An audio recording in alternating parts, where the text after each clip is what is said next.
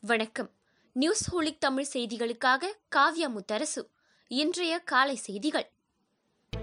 தமிழகம் புதுச்சேரி மேற்கு வங்கம் கேரளா உள்ளிட்ட மாநிலங்களில் தேர்தல் தேதியை முடிவு செய்ய தேர்தல் ஆணையத்தின் கூட்டம் இன்று டெல்லியில் நடைபெறுகிறது.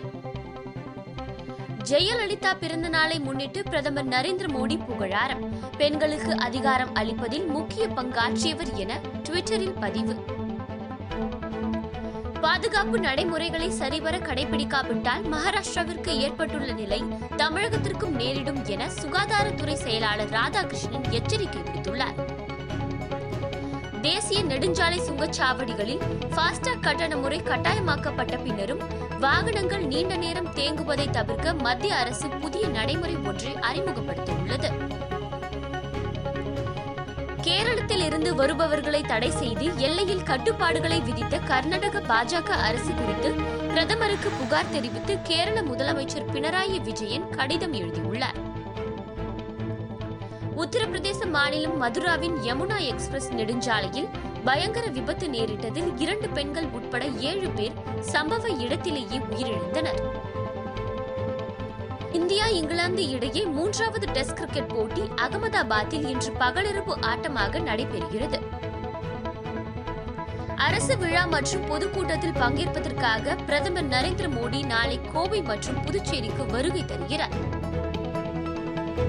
தமிழகம் முழுவதும் நாளை முதல் போக்குவரத்து தொழிலாளர் சங்கத்தினர் வேலை நிறுத்தத்தில் ஈடுபட உள்ளனர்.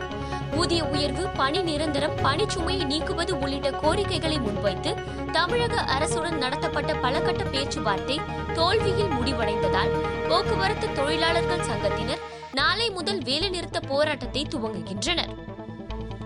உத்தரப்பிரதேச மாநிலம் மீரட்டில் பயிர்களுக்கு உரிய விலை கிடைக்காத ஆத்திரத்தில் விவசாயிகள் வயல்களில் விளைந்த பயிர்களின் மீது டிராக்டரை ஓட்டி அதனை நசுக்கி நாசம் செய்தனர்.